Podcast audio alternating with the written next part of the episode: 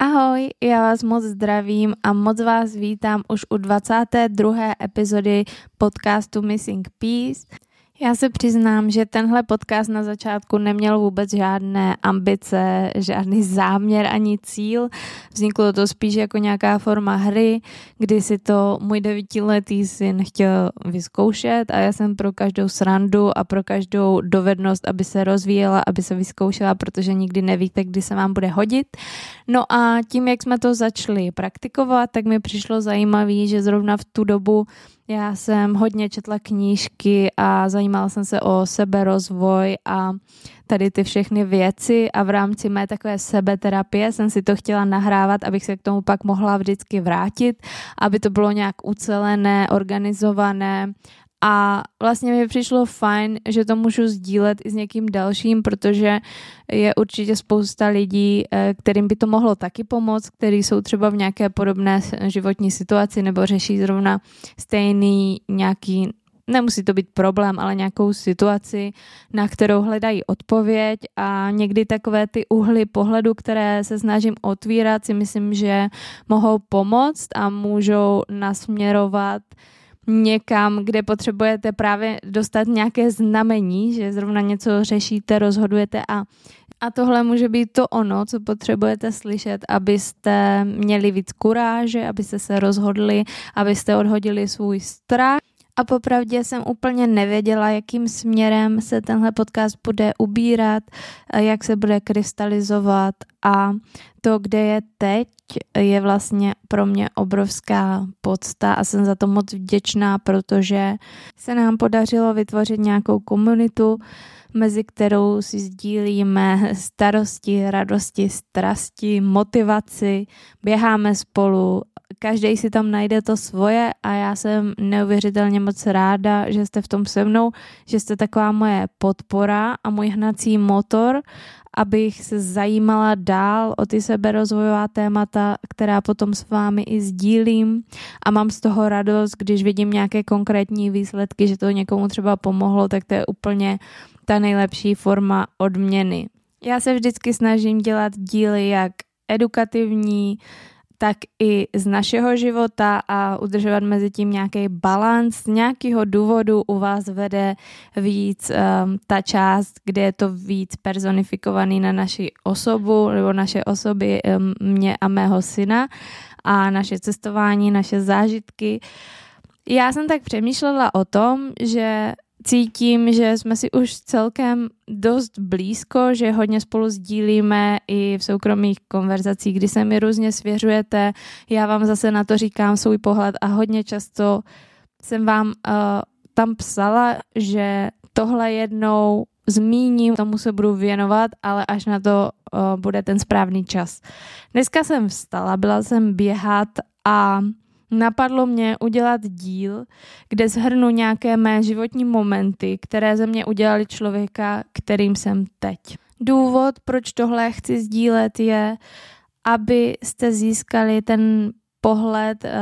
komplexněji na celou tu situaci, na celý můj život, abyste pochopili, proč dělám zrovna to, co dělám, proč mluvím o těch tématech, o kterých mluvím a myslím si, že v hodně případů tam budou věci, které jste o mě nevěděli, které někdy neví i moji blízcí přátelé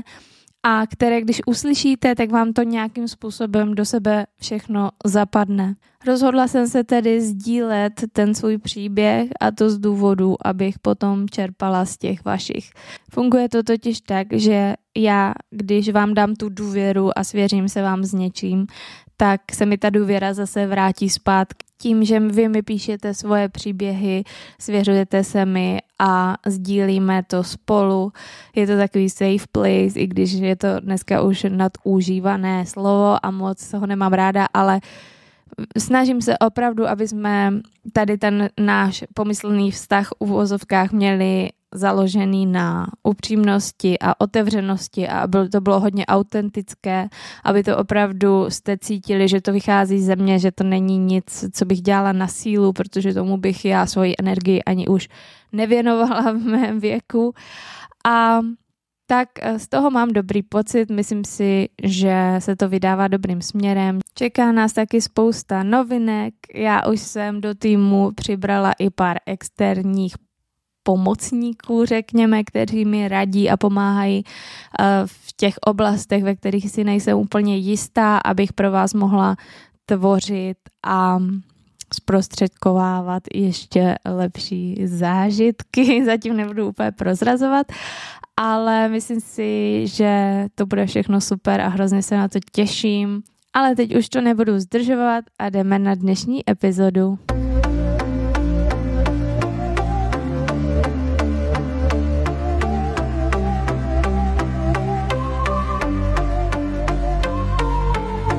Čím se setkávám opravdu hodně často je, že mi lidi říkají, že by chtěli být pozitivní jako já, že se jako pořád směju, že mám pořád dobrou náladu. Tak to bych chtěla hnedka na začátek uvést na pravou míru, že to tak určitě není. A hlavně nebylo to tak vždycky, je to úplně na sto procent naučená dovednost v mém případě, protože ne vždycky jsem to dokázala se na všechno dívat jako z pozitivního úhlu a nebo si z toho brát to dobrý. Samozřejmě byly fáze mého života, kdy jsem si myslela, že celý svět je prostě na prd, ale jak říkám, ta hlava dělá strašně moc a když my se naučíme s ní pracovat tak, aby jsme dokázali přetočit i to špatný, který přijde, přichází, přicházelo a přicházet bude, protože to je normální koloběh života, že jednou se vám daří, jednou přijde něco špatného, abyste si potom zase mohli vyvážit těch dobrých chvil. A ono tomu se nejde úplně um, vyvarovat, že by to neexistovalo, ale jde se naučit s tím pracovat. Na tom, že jsem taková urputná, vytrvalá a mám takovou tvrdou hlavu, možná má vliv i to, že jsem se narodila v Ostravě, tam se říká, že je trošku jiný vzduch, že to tam působí. To samozřejmě říkám v nadsázce, ale abych tak nějak osvětlila ten můj background, který stojí za mnou, tak moje mamka měla osmnáct let, když jsem se jí narodila, takže byla hodně, hodně mladá. A můj taťka je takový bohem, který nemá rád systém, nemá rád se někam škatulkovat, rád si dělá věci po svým, který jsem určitě tyto vlastnosti po něm trochu zdědila, ale úplně to nešlo dohromady, protože moje mamka je zase pravý opak, která věří jenom věcem, které si může osahat a má ráda organizovanost, má ráda systém, takže jim to úplně nevyšlo, bohužel, a rozvedli se, když mi bylo osm měsíců, takže já jsem svýho taťku vlastně vůbec nevídala a ani jsem na něj neměla žádné vzpomínky, jenom ty z vyprávění. A změnilo se to až když jsem byla dospělá, až když se narodil Maty, tak vlastně Matyho tatínek, můj partner v té době mm, věděl, že mě to jako trápí, ta situace, že ho neznám, že nevím, jaký je, a nějak mě přemluvil a pomohl mi v tom dohledat tu rodinu a nějak se s nima skontaktovat a jet tam, vidět se a ty vztahy nějak ne, že narovnat, protože já jsem vlastně měla nulové vztahy, ale nějak je začít pomalu budovat, což se i povedlo, ale upřímně musím říct, že samozřejmě na to nejde úplně navázat, že někoho vidíte poprvé víceméně v nějakých dvaceti pěti letech a není úplně reálné, aby to pro vás bylo přirozené, abyste ho brali opravdu jako toho svýho tátu, protože toho tátu si pamatujete z dob, kdy jste malí a on vás třeba učí jezdit na kole nebo vás někam vezme na nějaký výlet, který vy si zapíšete navždycky do svojí mysli a tyhle zážitky já s mým taťkou bohužel nemám. Ale tím vůbec neříkám, že to je jeho vina. Já si myslím, že on se snažil tak, jak mohl a jak mu to bylo přirozený, že to nebyl ten typ, který o mě neměl zájem, on nějaký zájem jako vyvíjel, ale prostě to nějak celkově nedopadlo a už se s tím nedá nic dělat. A určitě to je jedna z věcí, která mě ovlivnila do života, protože mi ten táta určitě hodně chyběl, když jsem byla malá.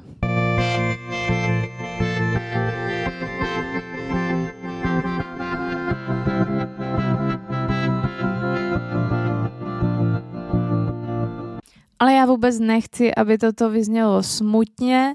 Já jenom chci opravdu být upřímná a zmínit tady všechno, co mám pocit, že mě nějak tvarovalo a vlastně ve finále mě to určitě hodně i posílilo. A chci na tomhle příkladu i ukázat, že nikdy není nic ztracený a že i když já jsem ho neznala prakticky celý můj život do té doby,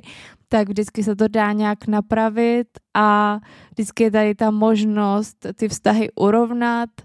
takže určitě nic nevzdávejte a stojí to za to už jenom proto poznat, jaký ten člověk je, udělat si na něho nějaký vlastní názor a nějak si to v té duši uzavřít, protože si to samozřejmě člověk sebou nese, když je v situaci, kdy vlastně nezná svýho tátu, tak to samozřejmě nějak ovlivňuje a když se ty vztahy dají dohromady, tak si myslím, že je to hodně velká úleva do života a zmizí takový ten pocit té neúplnosti. Na druhou stranu ale musím zmínit, že jakkoliv se může zdát, že jsem měla smůlu, že jsem vyrůstala bez táty, tak to tak úplně není pravda, protože jsem měla na druhou stranu obrovský štěstí, kdy v mých zhruba, myslím, dvanácti letech mamka poznala uh, mého nevlastního tátu,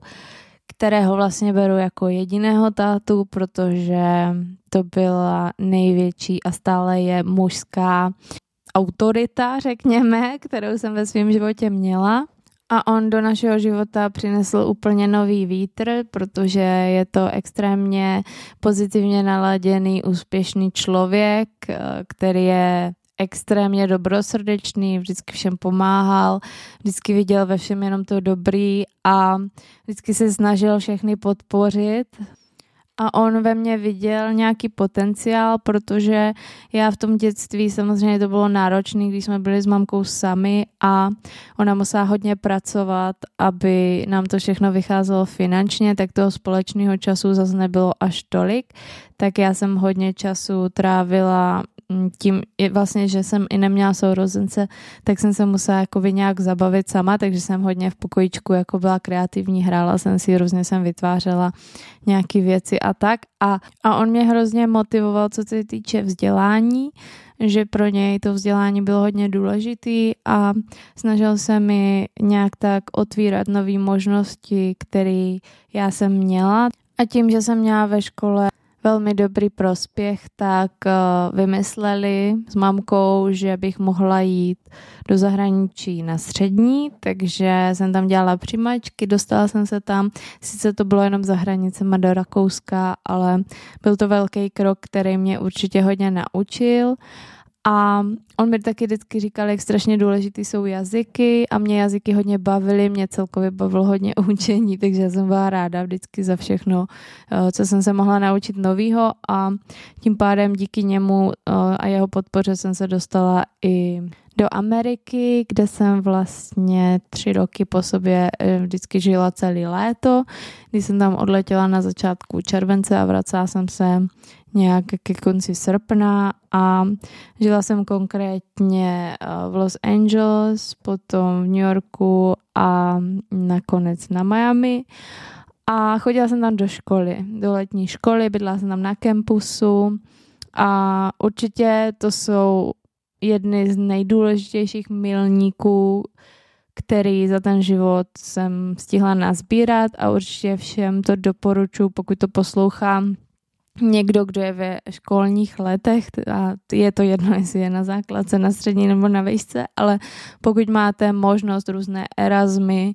nebo studijní pobyty nebo work and travel nebo cokoliv, tak jeďte do zahraničí. To vám úplně změní život, otevře vám to obzory, zároveň vás to naučí mnohem víc si vážit toho, co máme tady. A to nemyslím tak, že máte do Afriky, abyste měli to porovnání, ale opravdu, i když jedete do Ameriky, což je vlastně sen i mnoha lidí, tak i tak je to prostě jiná kultura a začnete si tam všímat takových drobností a zjistíte, co vám vlastně vyhovuje a co ne. Um, já jsem za tyhle zkušenosti extrémně ráda, protože to bylo extrémně těžký v té době. Já jsem třeba do el ej letěla v sedmnácti, kdy se uměla asi tak tři slova anglicky a ještě k tomu jsem mi, myslím, ztratil kufr, nebo jsem ho nemohla otevřít, prostě byla jsem bez kufru a celkově to bylo prostě strašný. A byl to i můj první takovej dlouhý let, prostě všechno se pokazilo a musela jsem si poradit sama v zemi, kde nerozumím nikomu, takže vás to hnedka hodí do vody a musíte plavat a myslím si, že není lepší škola než tohle. Co dalšího v určitém směru sformovalo můj život, bylo to, že v jedenácti letech jsem šla na setkání s kamarádkou, kterou jsem znala z tábora, a psali jsme si dopisy, my ještě jsme neměli telefony a já jsem za ní jela po nějakých několika měsících, kdy jsme se měli vidět, ona byla totiž z jiného města a domluvovali jsme se hrozně dlouho, že ona přijede, že se potkáme a já jsem za ní šla, šla jsem na autobus a když jsem přecházela cestu, tak to byla čtyřproudovka a v jednom pruhu pán zastavil, takže jsem vkročila do vozovky a v tom druhém pruhu jelo auto, které mě srazilo. Na to, jak to vypadalo hrůzostrašně, protože hnedka za tím autem, co mě pouštělo, bylo další auto, kde seděl mamčin šéf z práce a ten jí to pak vykládal, že ať je ráda, že to neviděla, že jsem vyletěla pět metrů do vzduchu a zůstala potom ležet na zemi, že si všichni mysleli to nejhorší. A já jsem ale z toho vyvázla, no, nemůžu říct jako dobře, ale já jsem rozdrcenou celou levou ruku, protože jsem všechny ty pády, jak, jsem, jak mě podebralo to auto a padala jsem na střechu, na sklo, na kapotu a dolů, tak uh, jsem všechno padala na tu jednu ruku, která se mi úplně rozpadla a měla jsem taky těžký otřes mozku a pohmožděniny, ale vlastně zázrakem jsem to přežila, protože jsem nespadla na hlavu a protože to byla Honda Civic, která byla nízká a podebrala mě a nepřejela mě. To mi bylo řečeno hnedka po té nehodě. Oni mě prvně zavezli do lokální nemocnice, kde jsem, já nevím, byla nějakou dobu, moc si to nepamatuju. A tam ale bylo sděleno mojí mamce, že mě potřebují transportovat hned do Brna, do krajské nemocnice, do větší, což bylo moje životní štěstí, protože jakmile mě tam dovezli, tak jsem šla na operaci, která měla trvat chvilku, ale trvalo přes tři hodiny. Mamka mi to pak vykládala, že stála venku a vlastně vůbec nevěděla, co se děje a každý ten pohyb tou ručičkou vteřinovou byl jak hodina. A uh, pak zjistila, že během té operace já jsem měla zástavu srdce a já si na to i vzpomínám, že uh, najednou jsem se probudila uprostřed operace. Nepamatuju si žádný bílý tunely nebo nic takového, co se říká, ale tím, jak mě těmi elektrošoky nějak oživovaly, tak si pak pamatuju několik tváří nad sebou, kdy jsem se probrala uprostřed operace a pak jsem zase nějak omdlela. Každopádně toto byla dost velká komplikace, kdy oni začali zkoumat, proč jsem měla zástavu srdce při operaci, kdy mi chtěli vlastně dát dráty do té ruky nebo nějak mi dát dohromady, že jsem tam měla potom i dráty. A bylo mi řečeno, že existuje taková vrozená vada, nemoc, která se jmenuje maligní hypertermie a je to alergie na celkovou narkózu, Takže já musím u sebe nosit kartičku, že jsem M H pozitivní, to znamená, že mi nemůžou píchnout anestezii, protože mm, na mě to zapůsobí tak, že dostanu křeč do srdce a zástavu srdce. A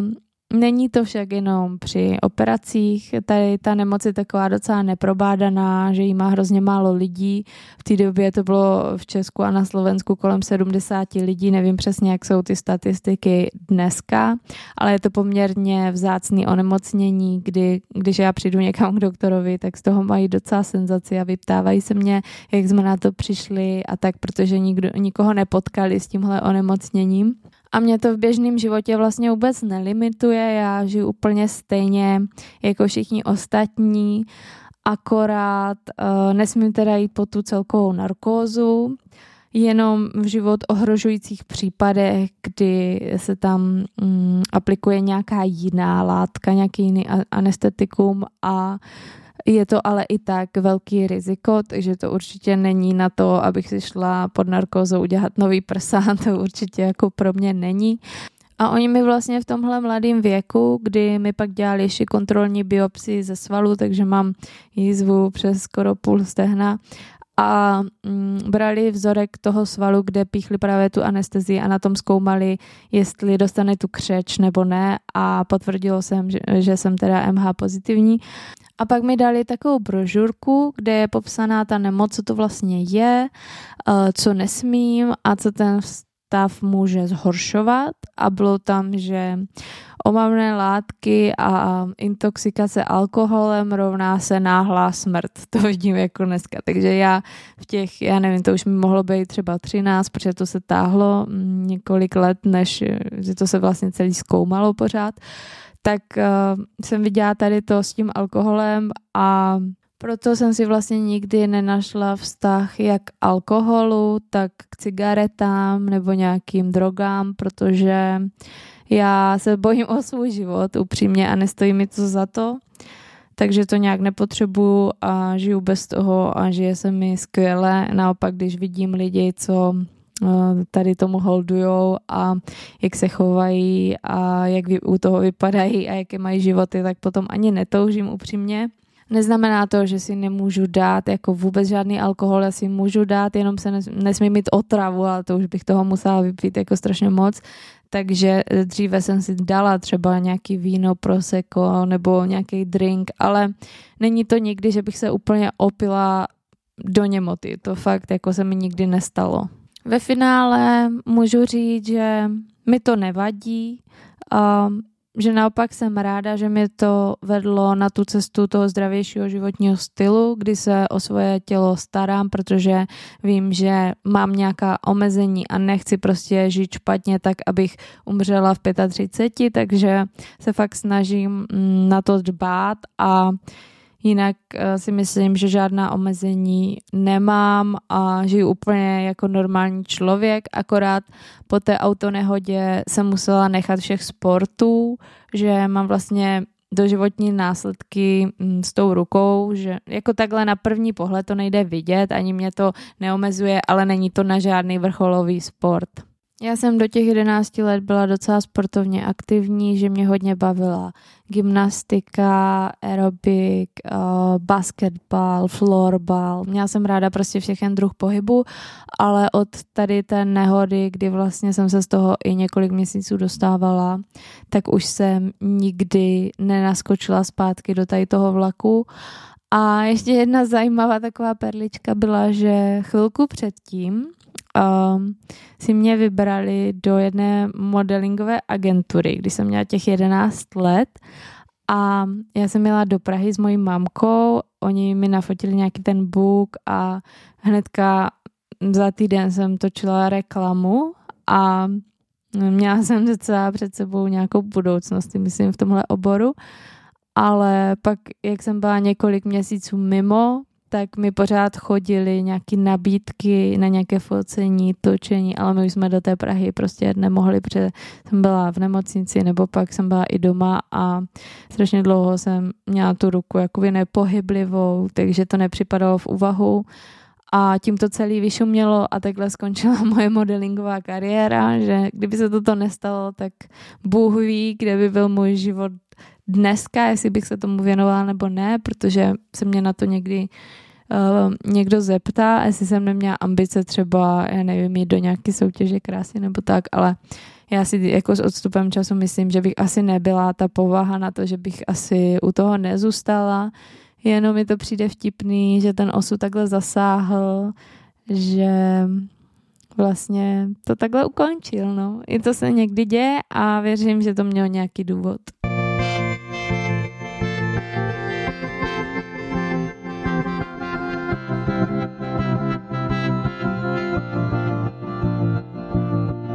Co se týče mojí střední, kam jsem chodila v Rakousku, tak na to moc nevzpomínám v dobrým, protože to byl takový permanentní boj, kdy já jsem chodila na školu do takové malé vesničky a nechci být nějak zlá, ale prostě ty lidi tam byli takový hodně ortodoxní, nebo jak to mám říct, konzervativní, že neměli moc rádi vetřelce z Česka. Tím pádem nás tam teda bylo víc, ale dávali nám to strašně sežrat a nebylo to příjemné. Nebylo tam příjemné prostředí, chodila jsem tam strašně nerada a dneska na to vzpomínám už jenom tak, že mě to mělo nějak posílit do života. Můj pravý rozkvět pak přišel, když jsem šla na vysokou do Prahy a tam pro mě začal život. Bohužel dneska už jsem se rozkecala moc, už jsem strašně moc dlouhá, že mám nějaký svůj limit, ale pokud vás zajímá druhá část a pokud vás zajímá, co bylo potom, co jsem se přestěhovala do Prahy, je tam ještě pár zajímavých věcí a já vám je povím, když budete chtít, když klidně mi napište na Instagram Megitko, a já vám to povyprávím, jenom vás nechci zahlcovat, abych tady mluvila o sobě hodinu, takže fakt jenom pokud vás to bude zajímat, jinak si dáme příště zase nějakou edukativní epizodu. A to je asi pro dnešek všechno. Já vám přeju krásný zbytek týdne, mějte se krásně, dávejte na sebe pozor a pokud vás zajímají události z našeho života aktuálně každý den, tak přidávám každý den nějaké příspěvky na Instagram, tak se můžete připojit aktuálně, tam dávám i běžecké tréninky, protože trénuju teďka zrychlení na deset kilometrů, ale je to kontinuální trénink, který bude trvat jeden rok, budou různý cíle, ale na jeho konci bude snad maraton. Tak pokud se chcete přidat a nemusíte hned běžet maraton, budou tam jako i jiný cíle, tak je to na tom Instagramu Megitko a já se tam na vás budu těšit. Dejte mi určitě vědět, jak se vám líbila tato epizoda, ať už tady na Instagramu nebo na herohero.co lomeno Megitko. A pokud by někdo chtěl odebírat Hero Hero a nehodí se mu to finančně, tak mi určitě napište a domluvíme se, já ráda pošlu odkaz někomu, kdo to opravdu využije, ale chtěla bych tam zachovat takovou menší komunitu, která opravdu stojí o ty worksheety, které tam dělám a o ty cvičení a o ten seberozvoj. Takže se určitě nestyďte a já se budu těšit zase příště. Tak ahoj!